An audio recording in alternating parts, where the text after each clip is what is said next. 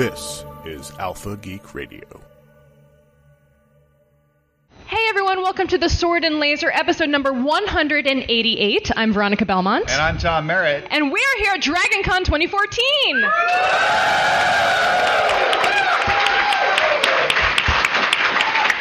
We have a fantastic live audience here in the Crystal Ballroom over at the Hilton, and I am just thrilled to see many returning faces here from the many years that we've done a live panel at DragonCon. Even some Sword and Laser T-shirts in the audience. Yes, thank, thank you. you. I'm uh, particularly pleased to see that. Yeah, it's awesome. No, this is a this is a great crowd. We love coming to Dragon Con, and we have a fantastic guest with us today. Yes, I am super excited about this because if you listen to the show, you know that I am a huge fan of her work. Naomi Novik is here to join us today. Big round of applause.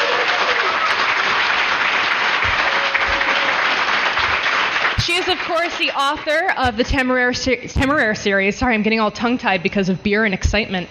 Um, the author of the Temeraire series, which starts with His Majesty's Dragon, and uh, eight books now. Is that correct? Yes, that's right. Blood of Tyrants, um, which is the eighth one, just came out in mass market. And number nine is due out next year. Yes, she said. That's awesome. I'm, I'm 40,000 words in. We'll see if I make it in on deadline. That's awesome. Are you guys big Temeraire fans? Awesome. So let's talk a little bit about your your history. Well, no, you're right. Yeah. What are we drinking? Yes, because this is our first author guest to join us on What Are We Drinking in person. I think that is right. I think that is true. Um, I'm deeply honored. so I'm I'm. also enjoying this beer. So tell us tell us about your beer. I am drinking Hap and Harry's Original Tennessee Ale, which is very Mm. nice. It looks very fancy. Yes, it's got a, all shiny. Yes. We have some Hap and Harry's fans. Yes. That's fantastic. Did you make her beer for her? No. Okay. It's not a not a local. Pro- okay, gotcha. What are you drinking, Tom? I've got uh, Dos Perros Ale from Yazoo Brewery. Uh, it's it's an ale, and it's a good ale, and it's got doggies on the cover. It does have doggies. And I felt like because it is Labor Day weekend, uh, I feel I'm feeling a little bit like it's time for a seasonal beer for the fall. So I went with uh, pumpkin ale from Blackstone Brewing Company, and it is quite delicious. Uh, another woo? All right. Thank you. So thank you very much for bringing us beers today. That was very generous of you. And uh, yeah, nothing like a cool beer at 2:30 in the afternoon on a Saturday. That's kind of late for Dragon Con, to be honest. That's true. That's true. It Yeah. was, it was. I hope this is not embarrassing, but we asked Naomi like, "Would you like a beer or not?" And she's like, "No." And then she saw her the calculation. Yes, actually, yes. Absolutely. No, I feel like it is not too early to start drinking. Yeah. So as I mentioned, we have uh, we've got some questions from the audience coming. We have some questions from our forum members over on Goodreads.com. So why don't we just kick things off? Sure. Uh, let's start off with uh, what I think a lot of people might not be aware of: uh, your computer science background. Yes. Uh, tell about some of your previous life, especially around game design. I think people. Um, well, it's interesting because um, I actually started writing. Uh, I was writing fan fiction as a hobby while I was working on my computer science degree and working as a programmer. Um, and I was actually. I was actually in the middle of a PhD. I'd finished the fun part, which was taking the classes and doing coding projects, and I was staring at a very large pile of reading and papers um, and having to write my dissertation. And I got an offer to go work on uh, Neverwinter Nights, Shadows of Undrentide, which uh, was just incredibly fun. Um, but and, and I actually got to do some design work on the game as well and really enjoyed the writing of it. And afterwards, after that was done, I was sort of thinking about do I go back to school? Do I jo- just go get a programming job? Sadly, computer game jobs not were not actually very thick on the ground in New York City at that time. And so I actually thought, why don't I sit down and try and write a novel? Uh, and I wrote the first Temeraire. Uh, it might have been influenced by, I will not name the company, but I went for an interview at a tech company and spent six hours interviewing there Wow, with, yeah. I think, eight people. And it was, there were ads involved, ad serving involved, and I sort of thought, do I really want to be writing software to deliver ads on the internet? No, I want to be writing about dragons in the Napoleonic Wars. Yes. that is a perfectly reasonable decision to come to. Although a, a, a frightening one, I guess, in a way, because it's it's you know, you're going to get paid if you take the job doing advertising. It may be soul sucking, but you know it's going to bring in a paycheck. It's risky to go off and say, no, I want to write a book. Well, I was very for I my my spouse supported me um, for the first until we sold Temeraire, and um, and now actually that I write books full time, I code in my spare time for Do you fun. really? That's awesome. I write I write um, code for the AO3 Oh, okay. archive of our own, and uh, that's that's what I do for fun now. So I sort of flipped. You just flip flopped it. Yeah, I, you know, I already think you're such a badass, and then to think that you went from one such a, a heavily male-dominated industry like game design, like programming, and then also then to go into another very male-dominated industry, which is genre fiction. Um, that's that's pretty cool. it was you know I it's just my passions, and I feel like that's I've been lucky to be able to share them. So, what is it about dragons that's so compelling for you? Because dragons are, as everyone knows, kind of like I'm obsessed with dragons also. And so, like, what is it about them for you that made you want to make them the focus of, of your work for so long? I guess I just. I, who does not love dragons? Right. I mean, right? Am I right? Dragons, Yeah. and, The man uh, stood up to take a picture. For a minute, I thought he was going to be, I don't like dragons. I'm the one No. person. I'm the one. And I guess I feel like I I actually have been thinking about the Pern books um, because I'm writing the introduction for Dragonsinger, which is going to be uh, reissued. Oh, soon. wow. And I've just been thinking about how those books I read them for the first time when I was about ten, and how that just really that concept of being on a dragon, of riding on a dragon, and having that kind of partnership really just sort of grabs hold of your imagination and your heart. And I feel that that's just that the idea of soaring through the air, that kind of power fantasy. And I loved the idea of taking that and then also mashing it up with the complexities um, and the humor of sort of the Jane Austen type of relationship um, and the comedy of manners. Well, so why the Napoleonic Wars? Because it seems like you know you're adding an extra level of complexity by doing a an alt history story as well on top of things. It seems like you could go total fantasy and make it its own world, and then you don't have to follow any rules. But instead, you're kind of following a, a, set of historical events that you're now building onto. Um, why did you go that route? I guess I really think that um, there are various answers I can give to this question. The one thing is, I think the Napoleonic Wars are a really cool time period to use dragons in because it's before you have a kind of mechanized, industrialized army and army and technology, but it's the technology is far enough advanced that humans can compete with dragons. Um, a dragon against a brace of cannon is very different than a dragon against, you know, a passel of armed knights. At least the kinds of dragons that I have. And so that makes the dragons a a powerful but not decisive force, and that in a way lets me stay within sort of the, the confines of the Napoleonic Wars. And I actually like the constraint of being within history um, because I feel like that adds a certain level of depth. I'm talking with my hands here, which is instinctive, and I realize that the podcast audience. It's okay. We do it all the time. I flail about wildly constantly. It's fine. They can hear it. Right. They can hear your They can hands. hear and my your hands. voice. Um, Interpretive depth. have you ever thought about, maybe not with Temeraire particularly, but telling a dragon story in another time period, either like medieval or going forward to World War One or anything like that? Um, I have actually written some short stories in the Temeraire universe, um, but in fact, uh, this new book, Uprooted, uh, that I've written, actually started as my decision that I was going to write a book about a completely different kind of dragon. Just, you know, I sat down to write the first paragraph was going to be there was going to be a dragon in this book, and it was not going to be not Temeraire. not Temeraire. It was going to be a different kind of dragon, um, and I think it's quite a different dragon. So, is there, is there anything you can tell us about the book yet? Um, I, there's actually an excerpt online, and um, it's inspired by Polish fairy tales that I grew up hearing from my mom, and it's set in a not a historical fantasy because it's not set actually in Poland, but it's inspired by Renaissance Poland. Yes. I'm really curious to know how the dragon is different now, but I don't also don't want to spoil the book for myself or for anyone else. But Yeah, I, okay, it's I can read the, I can read the first paragraph and you Oh, guys. oh, please do, yeah. Absolutely. Our There's- dragon doesn't eat the girls he takes, no matter what stories they tell outside our valley. We hear them sometimes from travelers passing through. They talk as though we were doing human sacrifice and he were a real dragon. Of course, that's not true. He may be a wizard and immortal, but he's still a man, and our fathers would band together and kill him if he wanted to eat one of us every ten years.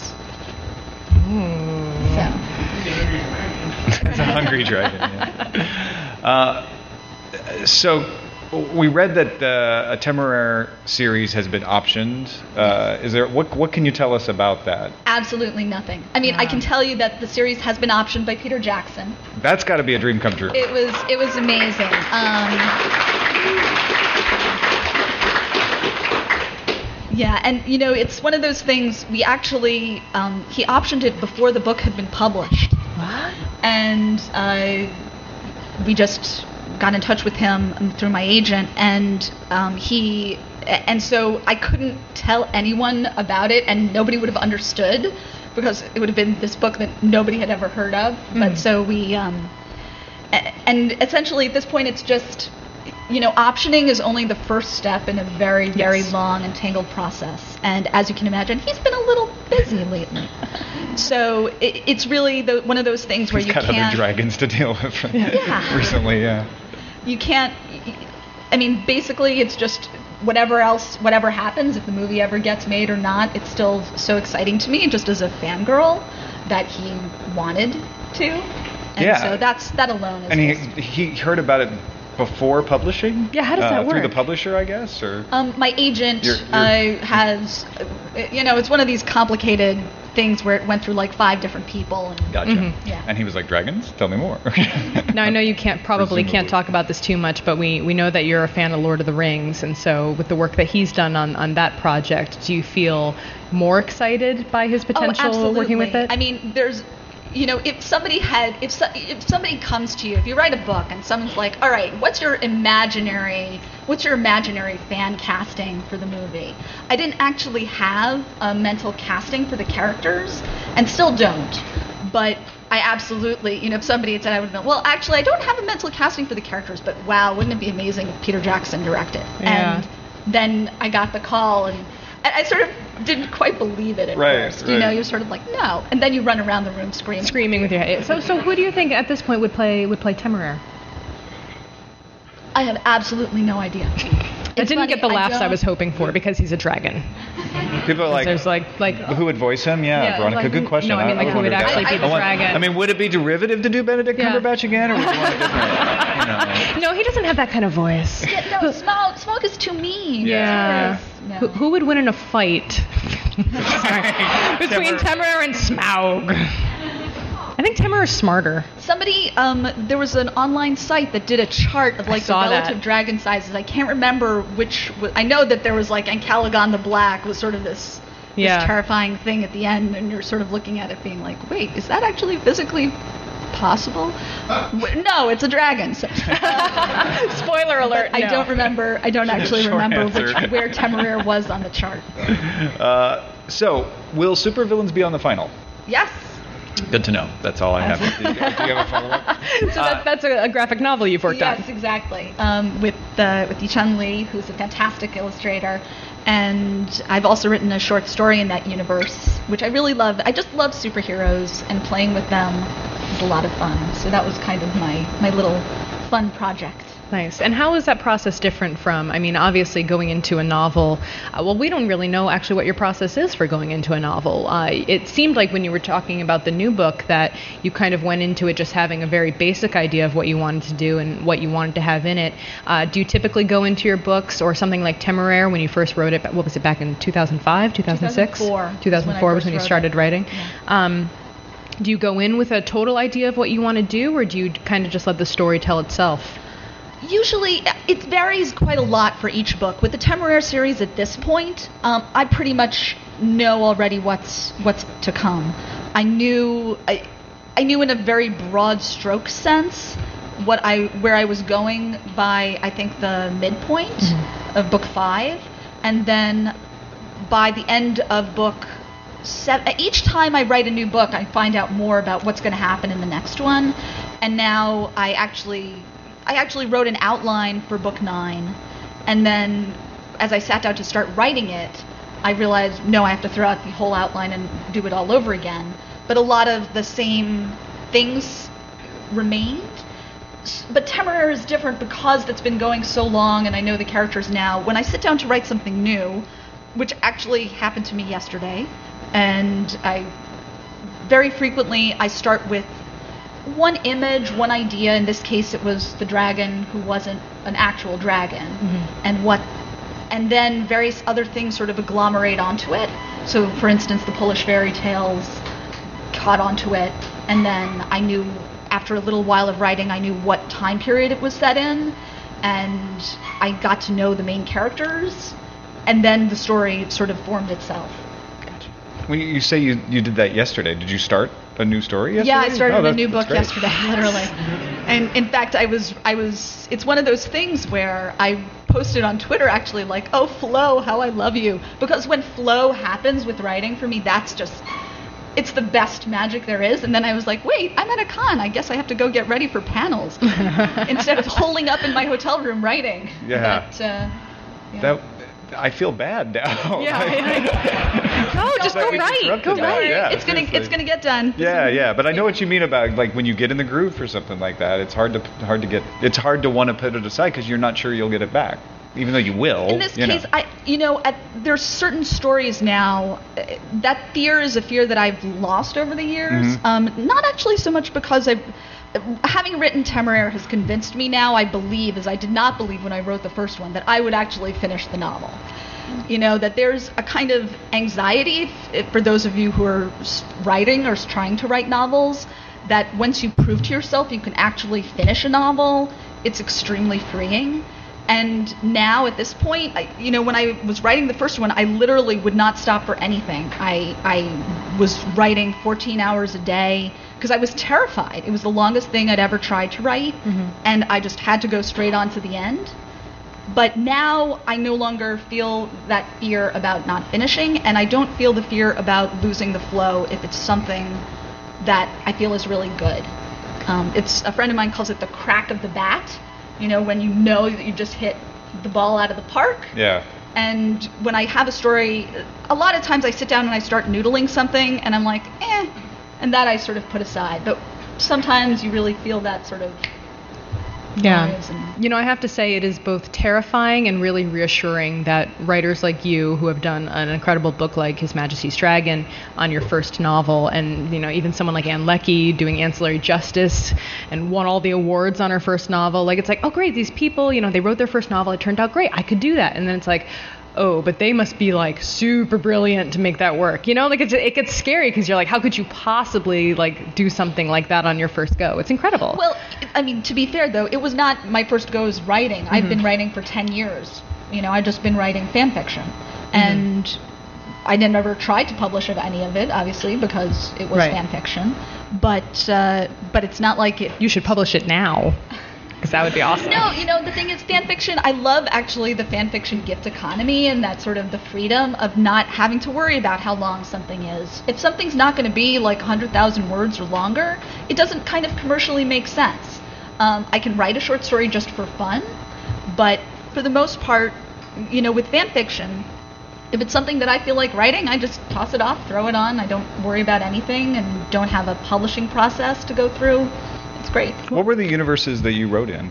That was my Uh, question. Oh, yeah. sorry. No, no, no. I'm glad you Sorry, asked. I think I've got I've got 400 fanfic stories. I've written in I think 50 fandoms. Oh my gosh. So I've written in a lot. Any what's what's your top top three? Oh, my top three. Um, I uh, I'd have to actually look at my page on the AO3. I think the top one was actually um, American Idol RPF. Um, and then uh, Supernatural, I wrote a ton in. Um, and then I just wrote a bunch in Person of Interest fandom before I moved on from that. And right now I'm writing Captain America.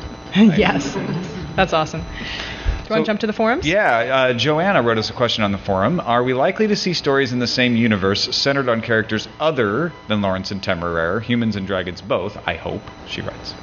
Uh, absolutely.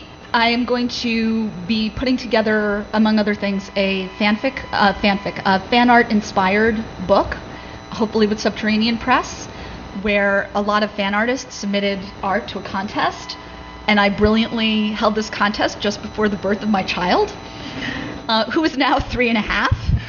and as you can imagine, that sort of cut into my writing time. You're just Um, now coming up for air as well. yeah, and basically, I finally decided I was just going to have to finish the Terror series itself. Um, but I have worked the co- the sort of anchor story of that collection is going to be a uh, retelling of Pride and Prejudice in the Temeraire universe. That's so cool. Which is just being like crazy amounts of fun to write. But I'm going to be writing stories for that collection. Some of them are going to be set in other times, in other places. There's one, a couple of artists did fantastic uh, piece of art of um, Fa Mulan as a dragon rider. Um, and so I'm going to actually try and and and write a filk of the of the original poem. Oh. She is one of us, people. she is like 100% one Oh, of us. I love it. You belong at DragonCon as, yeah. Yes. Definitely. Uh, Terp Kristen says, uh, What's your take on audiobooks? Are you happy with the way that Simon Vance has done the narrations? Absolutely. I mean, it, it's so nice. I myself don't have a commute, and so I and I can't actually. I don't have a place to listen to audiobooks myself, so I've only listened to pieces. But it's just it's so many people who do listen to them tell me that they've come to the books through his narration, and he's just such a great artist. And it also is just, I mean. I, I'm sure many of you who are actually book collectors also feel the pain of having different covers for, you know, they change the covers midstream when you're writing a long series, and so they're not consistent. And it's so nice to have the consistent voice for the audiobooks. And I'm just, I'm so delighted. I'm, I'm not at all surprised that he brings people to the series because he's got a legion of fans all his own. I mean, I myself have picked, like, actually picked what to read next based on what he has narrated on Audible. So yeah, it's it's. Uh, I'm, I I haven't listened to the audiobooks actually. I read them all in, in book form, but it definitely seems like it would be a, a good way to go back and, and re-listen. I did we just did that with uh, Name of the Wind by Patrick Rothfuss actually, which I had read in print and now going back and listening to on Audible to get those different nuances. I think. Right, because it's like getting to read next to a friend. Yeah. It's getting to have a friend read it to you. Yeah, I- we we have a, a small vocal group in our in our book club that that contest the value sometimes of an audiobook over a print, and I don't think they're necessarily exactly equivalent. Uh, you, there are certain th- advantages to reading in print because you can scan and go back and, and, and reread a line or whatever. Uh, but I think those nuances of inflection and being able to hear the voices and know who's talking immediately because of the change uh, definitely gives you gives you a different experience, and it's just as valid. Yeah. Yeah. Uh, Trike wrote in and said, "How many hours a day or week do you write?" It varies. Uh, well, these days actually, my schedule's become much more fixed. I have childcare for a certain amount of time each day, usually from 8:30 to 4:30, and so in that period is when I have to do most of my writing, and then. And then in the evenings, frequently I'm writing for fun. I'm Mhm. writing fanfic or something else, noodling, and that's really but it's my my own actual what I what I would be doing if I had absolutely no constraints would be writing 12 hours a day. Yeah. Do you feel like writing something different like fanfic kind of gives your brain a rest and lets you refresh yourself in a way for, for continuing on with your own fiction? Absolutely. Um, writing fanfic is, gives me a break. Um, making fan vids, which is something else that I like to do, is a mental break. Um, looking at, you know, just sort of moving from one art form to another, Mhm. I find is really interesting. And I do, you know, working on vids, editing video, and thinking about the composition um, and listening to music. Those kinds of things all actually feed back in, and very frequently that I find that I've made a what I feel like is a leap in my technical ability as a writer, having taken a break and done something else. Gotcha. I think a, a lot of writers struggle against the new way of doing things, and I hear I've, I've heard other authors say things like, um, you know, writing's a full-time job, and, and you need to take breaks from it, and, and, and all of that. And I don't think what you're saying in any way disagrees with that, but what I'm hearing from you is something I hear more from people involved in internet culture, like podcasters, which is what I am. Uh, whereas they're good at one thing and they do that, but that's not the only thing they do, and they like to dabble in, in like you say, video and and. Hearing a writer say, "When I take a break from my writing, I do other writing," uh, is not it's not something common. it's just it's a different kind of writing um, it's a different you know commercial writing is is work and there are you know there's a lot of promotional work that you have to do there's a lot of um, you have to deal with editors you have to think about things like the cover. You have to think about all sorts of aspects that you don't so much have to think about. And you obviously have to think about the sales um, in a way that can, if you let it, really kind of suck the joy out of writing. So, in fact, for me, going back to pure non commercial writing, um, that's all about just connecting with fellow fans. And that's the other piece, which is, you know, in the fan universe for my own work, um, inevitably there's like a weird hierarchy thing that goes on because I can say, well, no, Temeraire would not do that, and I can say Temeraire, but I like actually the the sort of the author is dead theory um, of of the participation on on the fanish level. Gotcha. And, and that community actually, that spirit is what makes me want to write in the first place. Being feeling joyful about something and wanting to share it, and that's that's sort of where I come from. All right, so I think we want to open up some questions to the audience. Do we have a, a microphone, or should people just come up? Mic- this Microphone mic- is right there. Right there. Okay. So just yeah, raise your hand, or maybe we should make a line. It's up to whatever you guys think is more efficient. It's always we always need one person to uh, to be the first. Yeah, to jump don't be up. scared. All So right, my go. man. Thank you. Fan of MC Allergy, right here. Um, how whoa, Uh, how do you combat uh, writer's block, and I mean, how often do you get it as far as like writing the series is concerned? Uh, so writer's block, I don't really get writer's block. What I do frequently get is distracted. And uh, the way I combat the distraction is by putting Tumblr.com into StayFocusd on my blo- on my browser and literally locking myself out of it, because sadly Tumblr is just an evil, evil, evil time site. I think we all have that site on the internet that's just like your go-to. Like this is gonna kill at least two hours of my time, no matter what I do. Yes. And generally, I find that that's something like that is what I do if I don't have flow going. And the other piece that I try to do to combat writer's block is the Pomodoro technique, which I don't know if anybody knows that. It's um, it's a technique that basically is you work for 25 minutes and you take a break for five, and you do that four times and then you take a longer break. And it's if anybody knows, uh, you know, unfuck your habitat, they suggest doing 2010s for cleaning your apartment. You know, you work for 20 minutes cleaning, take 10 minutes off to do just something fun. And if I'm not, if I'm struggling with flow, that frequently, just that discipline kind of usually gets me into a place where I have where I have it moving. Um, in the overall universe with Temeraire, would they ever reach a point where dragons would not be used for war, kind of like with horses in modern day, where horses stop being used in war because you know a machine gun just wipes them out? Would it ever get to a point where dragons would say be used like dressage horses and taken to shows and used in things like that? It's an interesting question. I actually Show dragons. I yes, like that. that would be very fun. I actually really like the idea of there being like a bunch of dragons who do that kind of show That could already exist, Yeah, right? Yeah. not? Um, I don't think so because obviously dragons are intelligent and dragons like to fight, where horses really don't. Um, and I think that what you'd be able to do is uh, get dragons, you'd armor dragons. In fact, I feel like that's probably some the direction the Temeraire universe might move into is more a kind of uh, you know cyborgification of dragons. Um, because I think that probably the first step would be, you know, how do you build armor that can protect a dragon? How can you mount weapons on a dragon? And because you still have the advantage of like so much physical power, you know, why? Obviously, like even now in the armed forces, you still want generally larger, stronger people doing it. Um, and but then obviously there would be different jobs that I think dragons could do probably to some respect better than people. Um, I think, for instance, dragons have a better sense of three-dimensional movement. So Did you guys hear that? Cyborg dragon. It's it's Lem's big moment.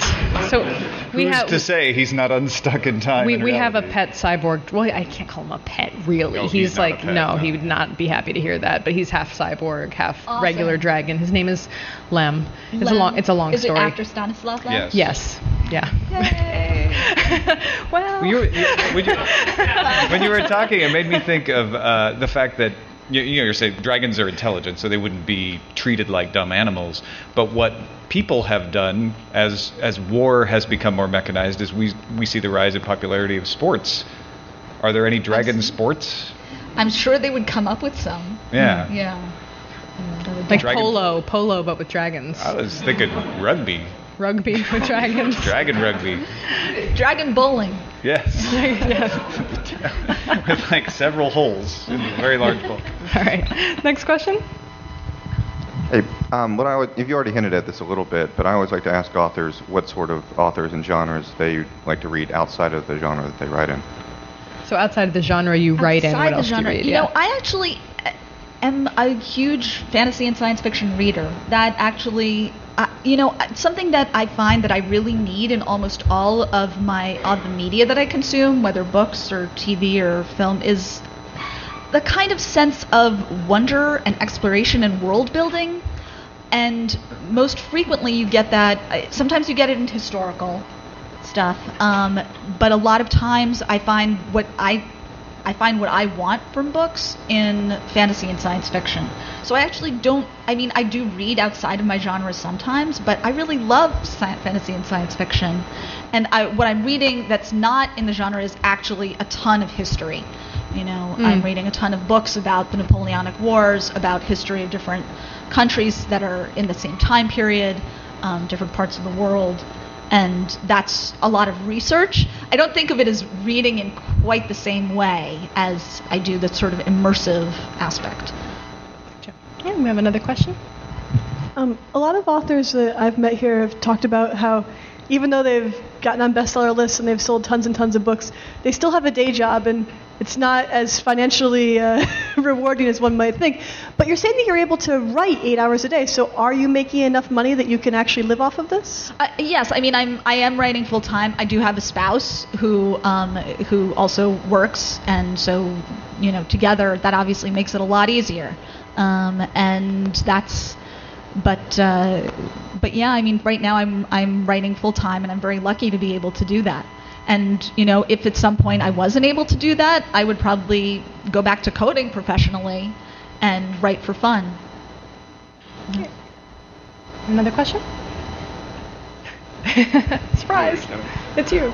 Uh, you'd mentioned writing stories in the universe you've created with new character sets. You also mentioned uh, the Pern universe. Have you considered jumping forward to a future time and writing in your universe many hundreds of years in the future we might see those cyborg dragons or something along those lines? I have, and I'm definitely going to be writing. I, I actually have written a short story called "In Favor with Our Stars," which is actually it's not a jump forward. It's an AU, a space AU fan fiction of Temeraire, but it's mine, so I get to publish it. So, yes. You are committed to fanfic. That's amazing. Yeah. That's fantastic. No, there's nothing fanfiction. I mean, I use fanfiction as a shorthand term, but it's uh, for a kind of spirit of remixing and play that I think I, obviously exists in mainstream literary fiction. You know, March, Wicked, all these Yeah. books that are fan fiction. I was gonna. Can, does it count as fan fiction if the author of the universe writes it, or is it just the fiction? I don't know. I mean, yeah, it's sort of, but it, it I wouldn't call it Temeraire canon, right? Okay. Right. Okay. So you So- get to decide that it's fanfic yeah, at that point. because it's Laurence Yeah. and Temeraire, and it's set, you know, in an era of space travel. Right. Gotcha. And they're on another planet. And how would you explain that otherwise? Yes, and they've never met before, so it's Ah, you're right. that is so cool. I Yeah. gotta read that. Okay. Sorry. Go ahead. Going back to the fan fiction thing that you mentioned earlier about you've written person of interest fan fiction, is this anywhere that we can actually read it? Because I would love to. Um, I write under the fan name Astolat.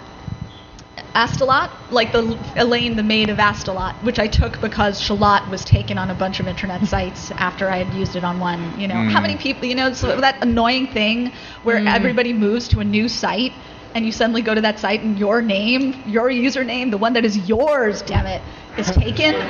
like those bastards took my user. Who is that person? I know, and you Yeah. go to their page and there are like five things on it, and you're like, "Err." I could have written circles around you. Well, I'm thinking more like Twitter, you know. Yeah. Yeah. Well, Yeah. yeah. Still applies. I guess. Yeah. but uh, but yes, so my Cool. stuff and my stuff is on the archive of our own. Nice. Next question. Over there in the middle. Nice shirt. We got a sword and laser shirt over here. Old school. That's why I come here. Yeah.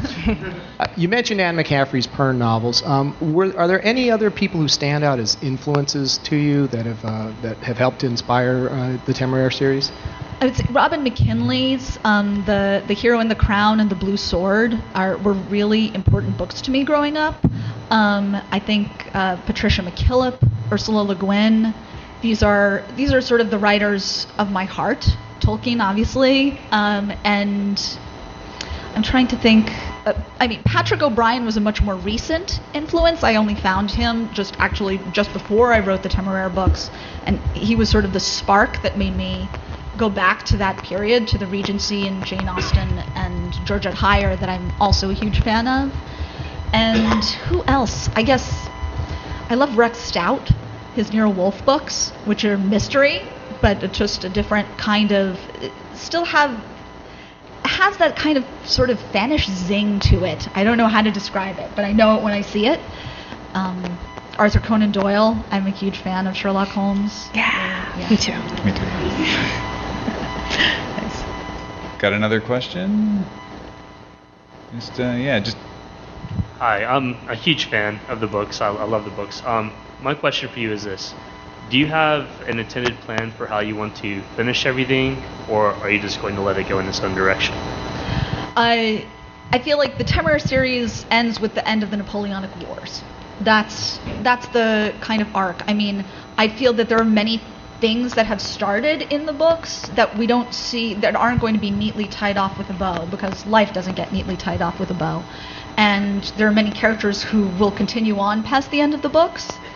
I'm not going to kill everybody. It's not going to be rocks while everyone dies. Um, but I do think that there are certain things that I want to end at the end of the book, and I've known how I kind of wanted to end it for a while. It'd be kind of funny if Naomi Novik goes grimdark on us. Yeah, just at the no. very, just at the end of the very last The book. Red You're like, what? wedding. Yeah. Actually, there was this uh, there was um, there was this interesting conversation on Twitter just started the other day by Gail Simone where she my themes are, and she was asking writers to tweet what they thought their themes were, mm-hmm. and I actually said that one of my themes is optimism, and I think that's absolutely true. I am I am the opposite of grimdark. I get very impatient with grimdark. So, yeah.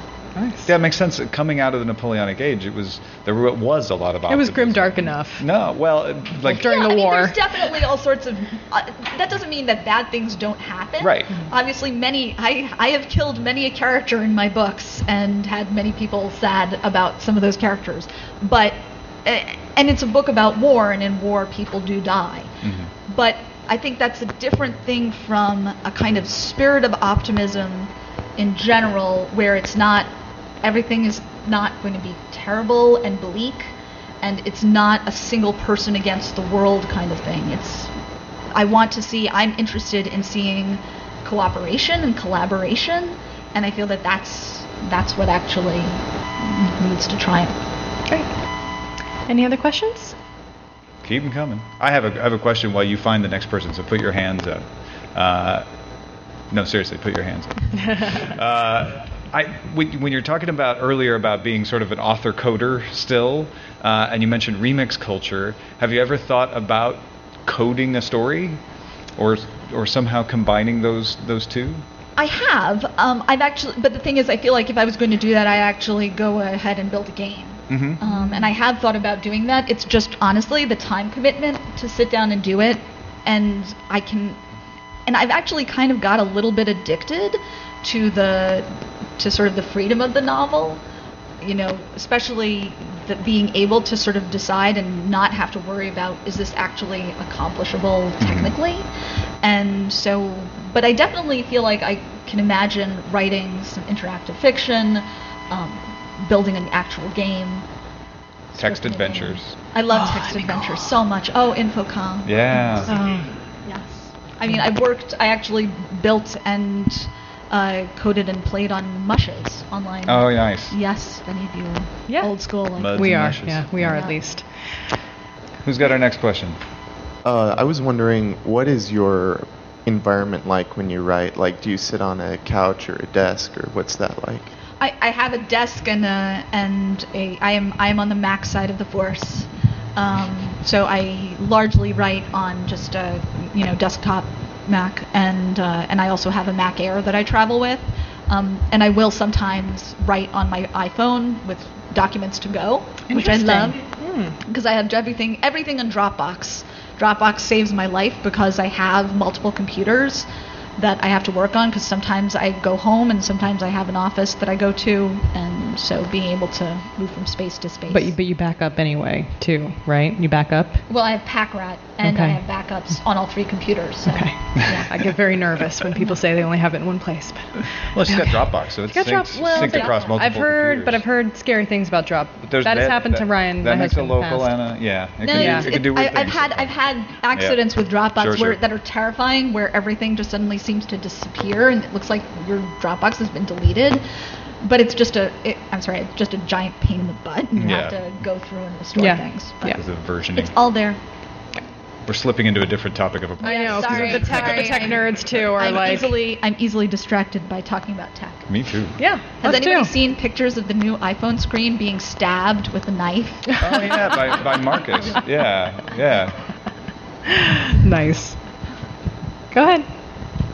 I uh, I particularly enjoy the uh, the series. I kind of stumbled onto it a little while back, but one thing I really like about it is how all of the different cultures, basically like every dragons have a different re, sort uh, job role in every society, and I was just wondering how you kind of came up with that ideas for, say, in South America, like okay, well, I own the dragons. I own these people, and so and that sort that sort of thing. Like, did you just look at it like, okay, here's their society.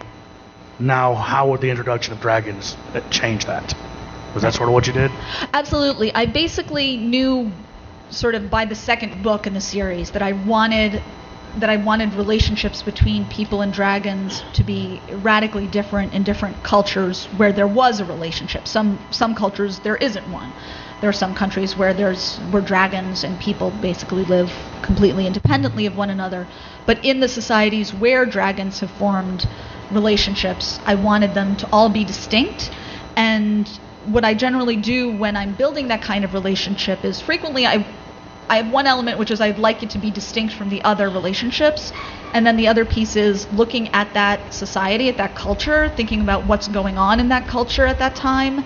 So, for instance, with the Inca, um, of course, at this time, a large number of the of the human population had died due to pandemics because of lacking disease resistance to European diseases that were brought over, and as a result, I thought, you know, what, how would dragons, who, my idea was that before the introduction of those diseases, there was a society where dragons essentially were part of a family unit and derived their honor and status from that family unit and how well that family unit was doing and how well all their people were doing. And then what happened is okay so the people suddenly start dying. What does that do to the dragons whose sense of self-worth is bound up in protecting their their human family and that's basically where how I evolved the relationship that the dragons become much more anxious and much more possessive and protective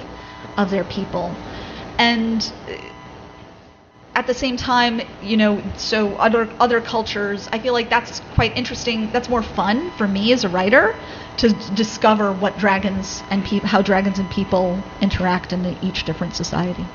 Do you intentionally model it on any relationships we have with animals now? Like, there's I, I've read things recently how like cats see us as the pets, essentially. um, do, Staff. Do you do you do you research that, or you just sort of feel it out? I don't really research th- that specifically. I feel like there's definitely an element of it. I think that you know what people when people see I've had people tell me that they see that kind of relationship that they think of Temeraire as having that kind of relate Temeraire and Laurence's relationship and they map it um, or they map other dragon human relationships. And I think that what that's getting at is you know, how do you form a bond? How do you form a relationship, um, one with love, with something, a creature so far removed from you that thinks in a completely alien way, and how you sort of assign meaning to that, and, how you think that creature assigns meaning to what you do. You know, like what the heck does my cat think about me going out of the house every day, um, and then coming back at the same time, and what does the cat think I'm doing, right? And I think that that uh, that kind of attempt to bridge a gulf is what we're is what people are reacting to. And I think that's that's absolutely real. That's something that I am trying to do in the books is make the dragons feel like an alien, like a different species. hmm Do you have pets? I do not. Sadly, I'm super allergic. I grew Oh. up. I grew up with a cat, Okay. but then like allergies. But I have a three and a half year old now. I think you. I think you should tell people that if you can't have a dragon, you just won't have any pets. Abs- yeah. Yeah. Tinier dragon maybe would be a good pet. Any other questions? Great. Would you ever dabble in uh, writing in any other genre, whether it's like comedy or like a murder mystery after the series is over? I feel like I I actually thought about writing sort of science fictional fantasy outright comedy. Um, yes, I think that I don't know. I mean, I, whenever I try to write something, you know, my the way that I frequently think is, you know, so this is the Napoleonic Wars. Wouldn't it be more awesome with dragons? And so anytime I'm thinking of something sort of mundane, some part of my head is always like, but you know what? It would just be that much more awesome if only there was like magic or if there was, you know, fairies or elves or something. Uh, in fact, the new book that I that I started writing here is basically a search and rescue team parachuting into Elfland. and you know, but that's But I want to ask you so many questions about that. Sorry. you know, yeah, that's amazing. That which is good. That's good. Yeah. Um, any more questions? Just flag us down. Raise your hand. Uh, we're going to be giving away a copy of your next book. Yes, This one's coming out in June 2015. Yep.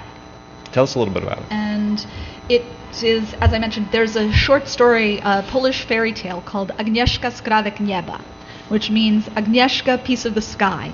And my mother used to read this fairy tale to me when I was very small. And it's not translated into English as far as I know. And it's about this young girl who goes into a wood, an enchanted, terrible wood near her home, and manages to defeat the evil wizard who has enchanted it. And it really resonated with me the um, the the power and the heroism of her courage. And the sort of key line of that story is the people on the other side of the wood are just like us and it's a story it's interesting because in many ways this also picked up a lot of other fairy tale influences um, beauty and the beast is a big influence here um, but there are also sort of little cameos little touches from various fairy tales, but then it became a much more. It's not a fairy tale novel exactly. It's a it's a fantasy universe. I also I love Guy Gavriel Kay, and I was inspired by some of the ways that he takes historical places and leaves them and keeps the sense of place. Like the Lions of Al Rassan, I think is a good, great example of that. Yeah. Yeah, I love I love Song for Arbonne. That's Mhm. my that's my personal little. It caught me early, and but those the way that he takes a historical place and infuses it with fantasy and removes it a little bit, but still keeps a lot of this grounding. Um, that uh, that and that's something that also inspired this. And essentially, so yes, it's a story about um, a story about Agnieszka. All right, we're going to give away a copy of this. I have an idea. Oh, you do? Because I have an idea too. What's your idea?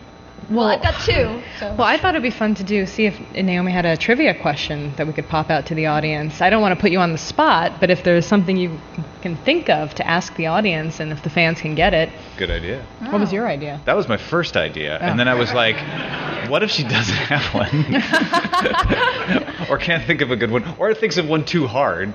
Uh, but why don't we try that? Okay. With- If, if, right. if you can think of if you All can think of a right, I'm trying to question, think you think of a a question. My other idea, which we could use for the other book, uh, Uh, would be a title. So throw out titles of the show suggestion. Oh, titles for the show Right. suggestion? Okay. You know, like That's good too. something. Something. we always have fun titles for the show. You know. Yeah. To to make the title of the show, and then we just judge. I was just going to do Dragon Con. We're at Dragon Con. Yeah. Again. So Dragon Con. there's your bar. If you, You can beat that, probably you do might better get a than that. Yeah. But I, I like the trivia idea better if you've got something. All right. Uh, uh, hmm. It can be I'm as gonna- easy or as hard as you want. All right. Um. All right. I'm sorry. I'm gonna make it silly. What's the name of the Kazilik dragon in the Temeraire series? The Kazilik Dragon. Oh, all right. We got a hand up. What is the name? Iskierka? Yes. Yay! Yay! Very good. Give the man a book. Yay! Two people benefit. That is awesome. All right, we had the correct I'm happy answer. to sign it for you too after the show. Yay! Um, so do you want to do you have another one, or should we do the title question? Do the title question. I want to see what. Who's title- got Who's got title ideas? Anybody Anybody got one? We got a couple. All right. Just just go to your nearest person. Yeah. How are we going to vote on that one, though? Well, Popular acclaim. going on game design, I was going to say Tap Tap Temeraire. Tap tap Temeraire. All right. Tap, tap, Temeraire. I'll write these down. You should. That's good. That's a good idea, Tom.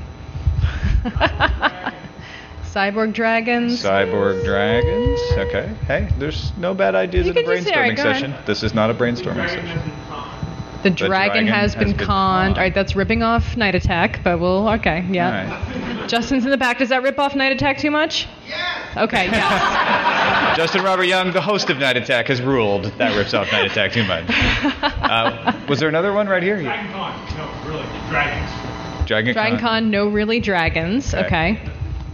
It's actually all right. All hand right. up in the air. The, the Oh. Dragon Con. That's Clever. Say it again. What has? It's a dragon. Okay, yeah. Let's make sure I got it right. the right. Dragon Complex. Dra- should we say like Dragionic Complex? Would that make more? What is it?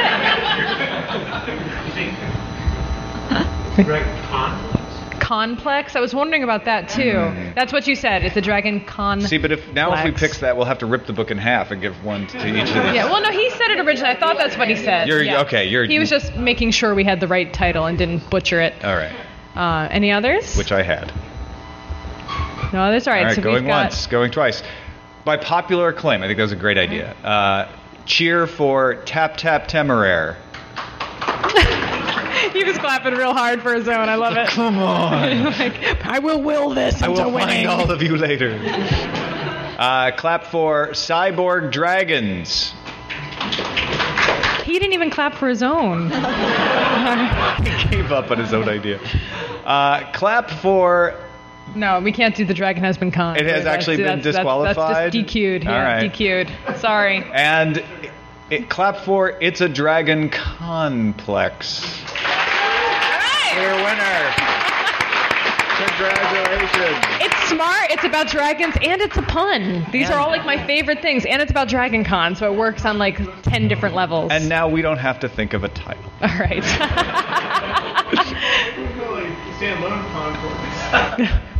Stand alone con. So uh, we have time for a few more questions uh, about anything that uh, hits you. So throw your arms up. you have questions for us, questions about sword and laser, more hands in the questions for. Naomi. Just yeah. We got one right over here, sir. Right over here on the other side. Uh, just a few more minutes. Yeah. Does your uh, three-year-old have a favorite dragon?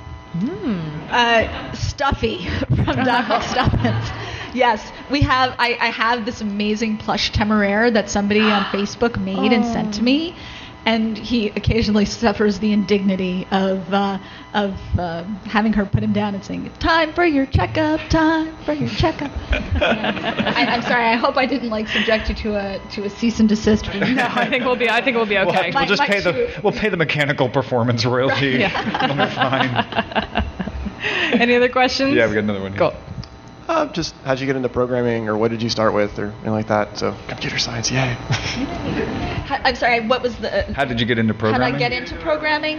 Um, I actually started mushing when I was in my senior year of college, and fortunately, I had basically completed the requirements for my English degree because otherwise, I quite possibly would not have made it out on time. Um, when I discovered basically Mushing, which is an online text adventure. Um, basically, you build a text based role playing environment and you play in it with other people and you can write code, you can um, build environments and describe them. And I really got interested in doing that and quickly ran up against the limitations of of what I could do without actual um, any kind of background in computer science. And I started studying it more and more, and um, eventually went back to school full time for it. And that's, but uh, yeah. Awesome. When you code now, what kind of stuff do you do? Uh, Ruby on Rails primarily, um, because it's for the archive of our own, which Okay. is in Ruby on Rails. This is actually for Veronica. How is your cable service now? It's a little inside baseball, but yes, uh, it is. We use. I don't know that it's that inside. That's true. It might be more popular than our show. That's true.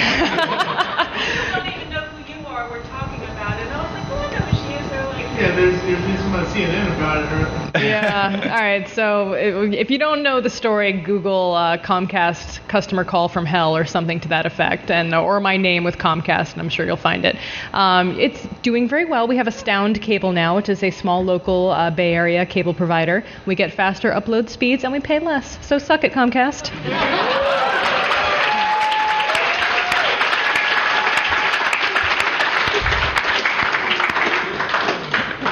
Thank you for But, but I just want you to explain. Never mind. but tell me why. All right. All right. I think that about wraps it up. Let's give a big round of applause for Naomi Novik for joining us.